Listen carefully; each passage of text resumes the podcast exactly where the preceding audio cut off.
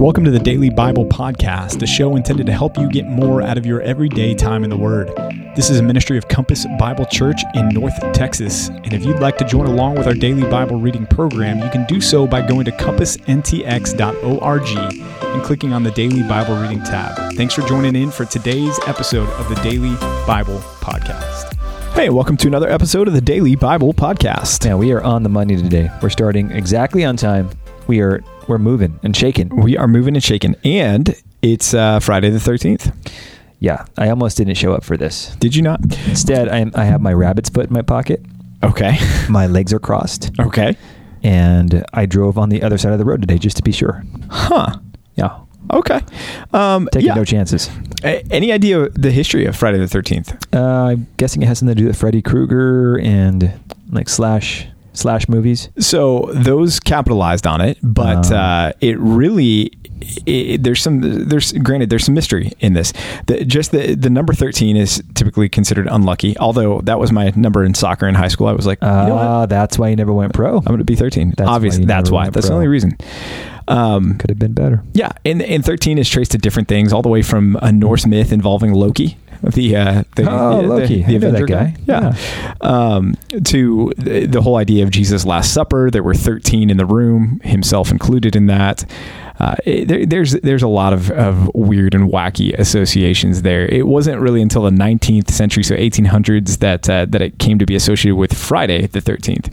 Uh, that Friday was unlucky, but but then you go to different cultures. So, uh, Pastor Rod, you may be uh, more familiar with this, but in the Hispanic culture, it's Tuesday the 13th, which is the unlucky day. I, I don't know about that. Hispanic and Greek culture, both of them. I've never heard of that once in my Hispanic life. Hey, Maybe in a prior life, but not this one. they consider Tuesdays to be unlucky. I've yeah, I love Tuesdays Yeah. for the record. So I don't know if that's the thing. Man, my family dis like they disappoint me. They let me down. They should have told you. They should have said something. Here's why we don't like Tuesday. no, yeah, it's obvious, just nonsense. If eh, you know, that's that's neither here nor there. Superstitions It's, abound. superstition. It's not anything for us to uh, to worry about as as Christians, certainly. And and and that's. I think it was a recent podcast we brought up uh, astrology. Was that Yeah, was we on- did. Yeah, and, and that, you mentioned that, and, and I was even uh, t- uh, looking at something else today, talking about that, and, and even some of the ways some of this has crept into the church, and even the, the whole enneagram thing, right? Oh, you're stepping on toes. Here we go. Well, Here we go. It just it, it's it's it's bordering on or is borrowing from a lot of the the same concepts and ideas, right? And it it, it just to to try to shoehorn something like that into the pages of scripture, uh, I, I I don't think it I don't think it makes sense personally. Personality tests or the Enneagram in particular? I, I think we can. The Enneagram in particular is what I'm talking about. Um, however, I do think the concept of the personality test too can be dangerous because the personality tests that are out there are not taking into consideration the fact that you are a spirit indwelt believer who is progressively being sanctified to ma- be made more like Jesus every single day of your life. So when we hang our hat and our identity on this is who I am because this personality test told me this is who I am, I, I, I just think it, it undercuts the work that the Spirit's doing in our lives.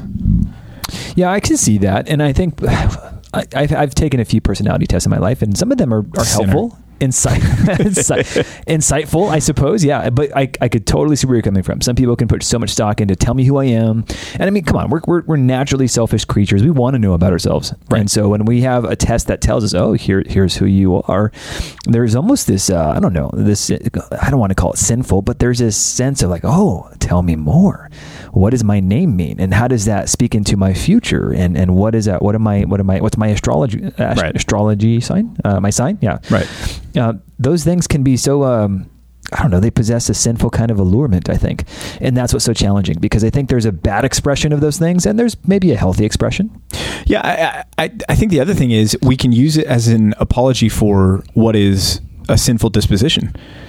Because I'm this number on the Enneagram scale or I'm this type of personality, you know, it's it's like, well, that's just that this is who I am. No, we justify our sinful behavior. Exactly. Yeah. That that's what I'm driving at there. Rather than going, no, this is evidence of my flesh that I need to, to get rid of. This is not who I am. I'm not an Enneagram four or five or whatever it is on the scale.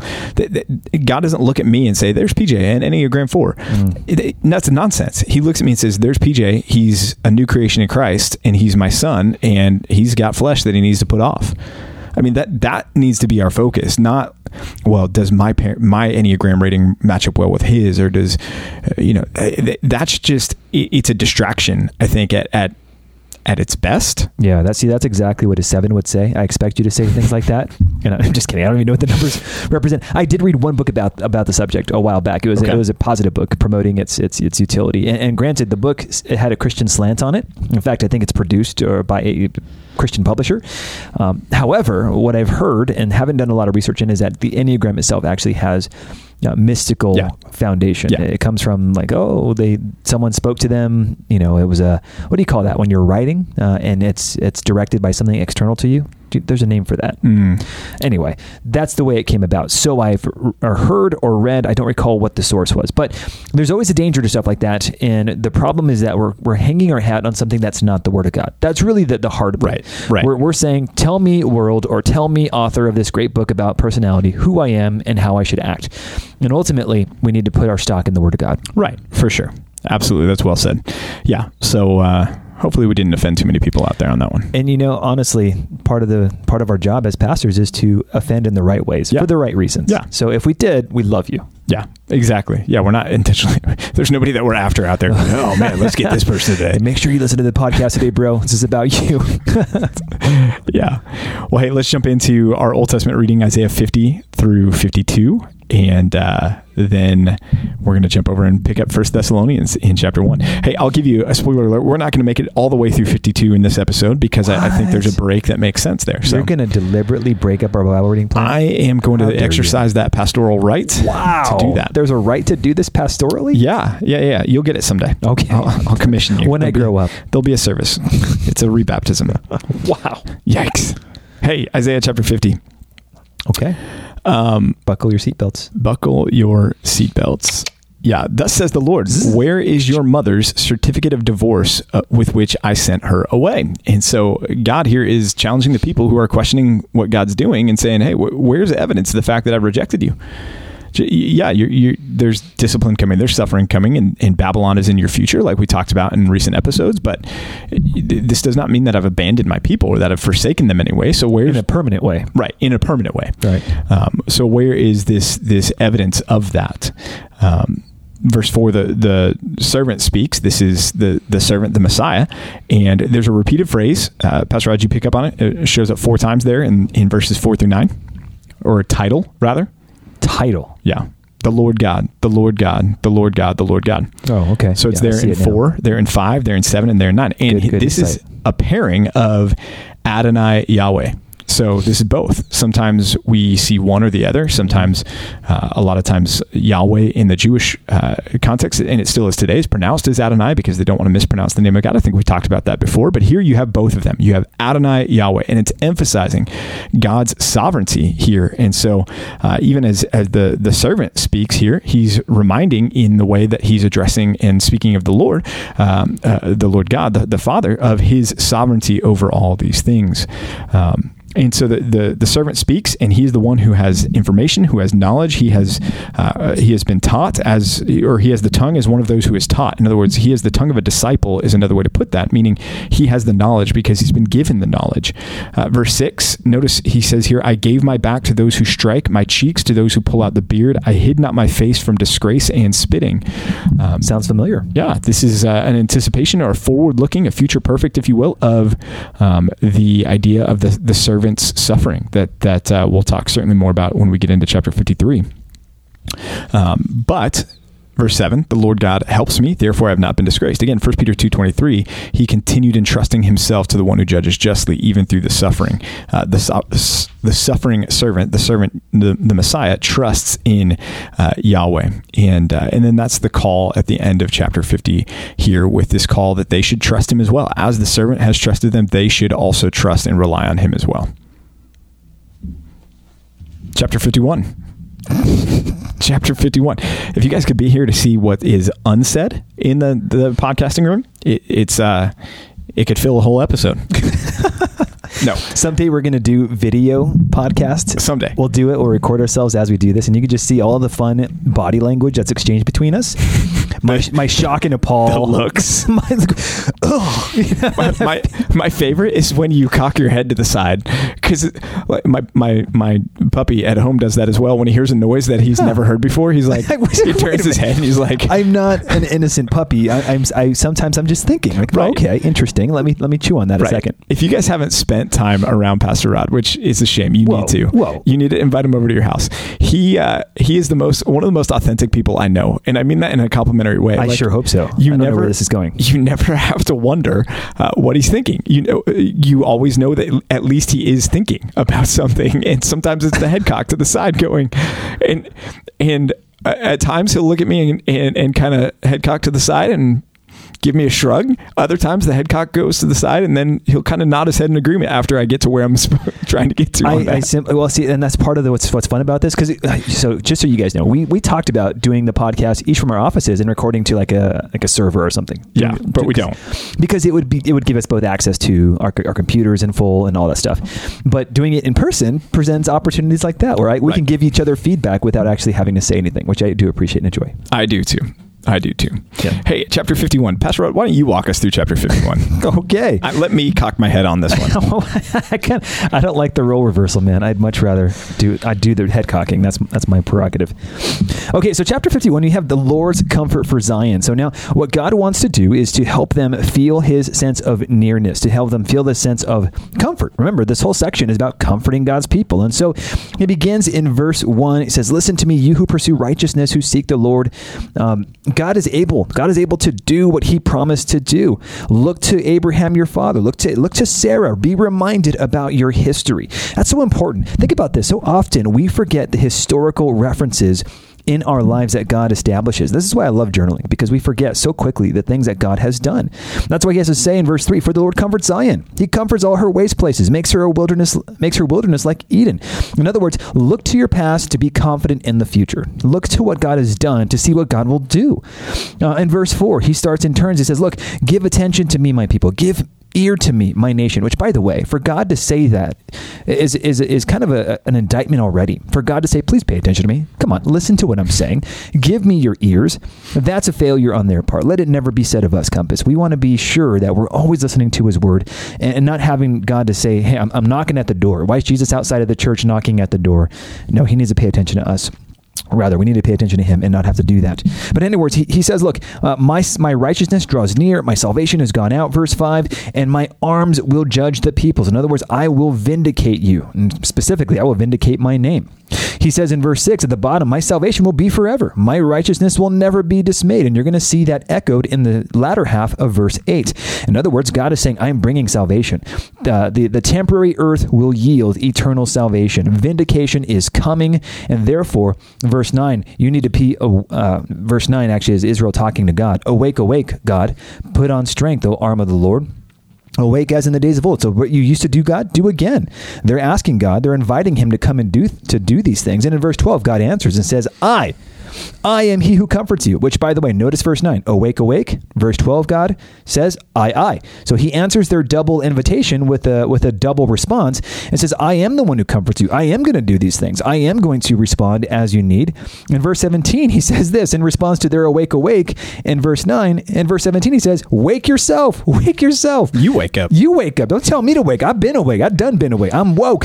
That's what God says. I'm woke. Whoa. Whoa. This is not endorsed at all. Well, woke in the sense. Head I, is firmly cocked and being shooken neck left and right. God says, I've been woke. Where you been? Where you been? Okay, okay. keep me on track here, Pastor PJ. God says you need to wake up, Jerusalem. You need to recognize your God. It is it is I who have been awake. You're the one who actually needs to wake up from your your drunken stupor, which he says here in verse 17. Um, you who have drunk from the hand of the Lord the cup of His wrath, who have drunk to the dregs the bowl, the cup of staggering. Um, God is saying, look, you're you're the one who needs to wake up to what's happening here. In verse 19, He says, "These two things have happened to you." Who's going to console you with these two things? Devastation and destruction, the two D's here. Famine and sword. Uh, everything that has happened is from his hand. He's doing it as a way to get their attention, to wake them up in order that they might, that they might hear him. And so we uh, finally here in the latter half or latter, latter few verses of verse chapter 51, uh, therefore hear this, you who are afflicted, who are drunk but not with wine, drunk because of his, his uh, righteous indignation, drunk because of his wrath. He says, look, um, I, I'm going to uh, middle of verse 22 Behold, I've taken from you the hand. Uh, from your hand the cup of staggering, the bowl of my wrath you shall drink no more. In other words, you're you've paid it in full. You're you're done. You're done suffering. But verse 23, I will put it into the hand of your tormentors. In other words, I'm going to pay back those who have paid you uh, the through uh, paid you the wrath that you've received. Yeah, we talked about it. I think in in uh, either yesterday's episode or the one before the the illustration of the mountain peaks, and this is a, a good picture of that as well. That Uh, uh, uh, there's these these focal points of, of suffering, but then also redemption here, and there's so much in between. it's good for us to remember chapters like this, the, the promises of God, and, and even the beginning of chapter 51. There, the focus is on that Abrahamic covenant, the promise that God has made to Abraham that He will bless all the families of the earth through him, and that He will give them a land and everything else. That that's an unconditional promise of God, meaning that that's not contingent upon what Israel does or doesn't do. It's not contingent upon what you or or or I do or do not do. Mm-hmm. This is a promise that God has sworn by Himself, and He will fulfill it. And so there's a, an encouragement in that for us to know, hey, you know what? God is going to bring these blessings to bear. And Preach part of that is is what Pastor Rod just read about the, the cup of staggering. That that cup, there's not anything left. It's been drained to the dregs. And for us, it's different because it's not because of exile that we've paid the fullness of that. It's because that was paid by Christ on our behalf right. on the cross. Um, it, everyone has wrath being stored up uh, against them. The wrath of God is being stored up against every person who sins against Him. The question is, where will it be satisfied? Will it be satisfied on Christ, mm-hmm. uh, or will it be satisfied in an eternity apart from Him? But yeah, there is comfort to be found in chapter 51. Chapter 52, then, awake, awake. Again, like Pastor Rod said, there's a, a double answer to the, the call of, uh, of Israel, of the Israelites there. Hey, God, wake up. And God responds and says, You awake. And again, awake, awake, put on strength, O Zion, your beautiful garments, O Jerusalem, the holy city. And so the, the focus here is, is yet forward again. And there's this verse, uh, pick up in verse 7 here, where uh, it uh, coming off of a section describing the the deliverance of Egypt again. The, the idea of the Exodus is back in view again and he's he's reminding them of that and his deliverance. And then verse 7 how beautiful upon the mountains are the feet of him who brings good news who publishes peace who brings good news of happiness who publishes salvation who says to zion your god reigns. Uh, paul picks up on this in romans 10 for the the evangelist the one that's going to come and, and proclaim the good news of salvation by faith alone in christ alone uh, that is the gospel. And so there's a, a, a, echo there that, that paul picks up on here. It's the good news that end of verse 9 the lord has comforted his people and redeemed Jerusalem. He did bear his holy arm, verse 10. So in, in chapter 51, the, they said, Lord, show us your arm, which was a, that's a, a reference that we don't often talk about very much. It, sun's out, guns out. We kind of have a, a modern day, I guess, expression of it, but the, the arm was the, the, the might, the strength of the, the leader. And so they're asking God to do that. In verse 10, the prophet says he has done that. He's done that before the eyes of all nations. The ends of the earth shall see the salvation of our God. One more repetition repetition here depart, depart, go out from there and do not touch any unclean thing. Again, the idea here is of the Exodus leave behind the nations and enter into the promised land that God has for you. And so it's that forward looking anticipation for God's ultimate deliverance. And we're going to stop in verse 12. What? Yep. Yep, we're going to stop in verse 12. Based on your pastoral authority? Based on that. I want to see the license for well, this. Uh, and the fact that these chapter divisions are not inspired. So That's a good call. Yeah. So uh, we'll pick up on, in verse 13 and following tomorrow, and I think you'll see why once you get to that, that section of reading. But It's an unfortunate chapter break. It is. It's an unfortunate chapter break. But hey, let's turn over to our New Testament. Uh, this is not an unfortunate chapter break because this is a new book. So Oh. if if this was uh, Colossians five, um, then Trouble. we were in trouble again. As Pastor Rada said, you need to get rid of your Bibles. That uh, if you have a Colossians five, We'll give you one. we'll give you. We one. will help you Yeah. in your in your pursuit of a new Bible. that has First Thess one instead of Colossians five. Yeah, so this is written to the church of Thessalonica. I, I, I mean, I was thinking about it as I was reading in, in prep for this uh, episode. Th- this may be my favorite church in the, the New Testament, Thessalonica. the Thessalonian church. Wow. I just they've got so much commendable about them, and uh, I just I like I like this church. I like Paul's affection for this church too, that comes out in this letter. They are highly commended. That's for sure. He, the, yeah, in the whole concept of excel still more, right? Don't Yeah, I do don't like rest that. on your laurels. I let's like that. let's keep going. Um, yeah. Hey, verse uh, four of chapter one. We know, brothers, loved by God, that He has chosen you. Well, well, why do you know that? Because they're all saying, "Hey, we go to church and we're Christians." Right. No, They go to Compass Bible Church in Thessalonica. Exactly. And that's why. No, it's because, verse 5, our gospel came to you not only in word, but also in power, and the Holy Spirit with full conviction. In other words, you're bearing fruit and you're showing and you're evidencing the effect of the gospel in your lives. And so that's a hallmark of this church in Thessalonica there that they were doing well. They were living out their faith in a, in a commendable way. And Paul's saying that's wh- how we know that you've been chosen by God. It's because the gospel didn't just come to you in word. You weren't just sitting there nodding your heads in agreement. And meanwhile, like the Corinthian church, maybe harboring sin in your midst. It- th- this is powerful. It's showing up. It's manifesting itself in your fruit that you're bearing in your, your life and how you're responding. And that's where our confidence lies. And, and for parents, we've, we've talked about this before, I think, but when you've got kids that are expressing uh, an interest in, in the gospel and salvation, that's a good thing. That's not a bad thing. Um, but when you think about uh, th- that that testimony or that profession of faith, this is a, good example of what we're talking about here when we say, "Hey, let's let's hold off on things like baptism and being too quick to confirm something," because we want to have that confidence that God has indeed saved them, not just because of the word of the gospel, but because we see the fruit of the gospel in their lives. Which I would also point out too. Notice here that the the response is in conjunction with, in association with the Word of God.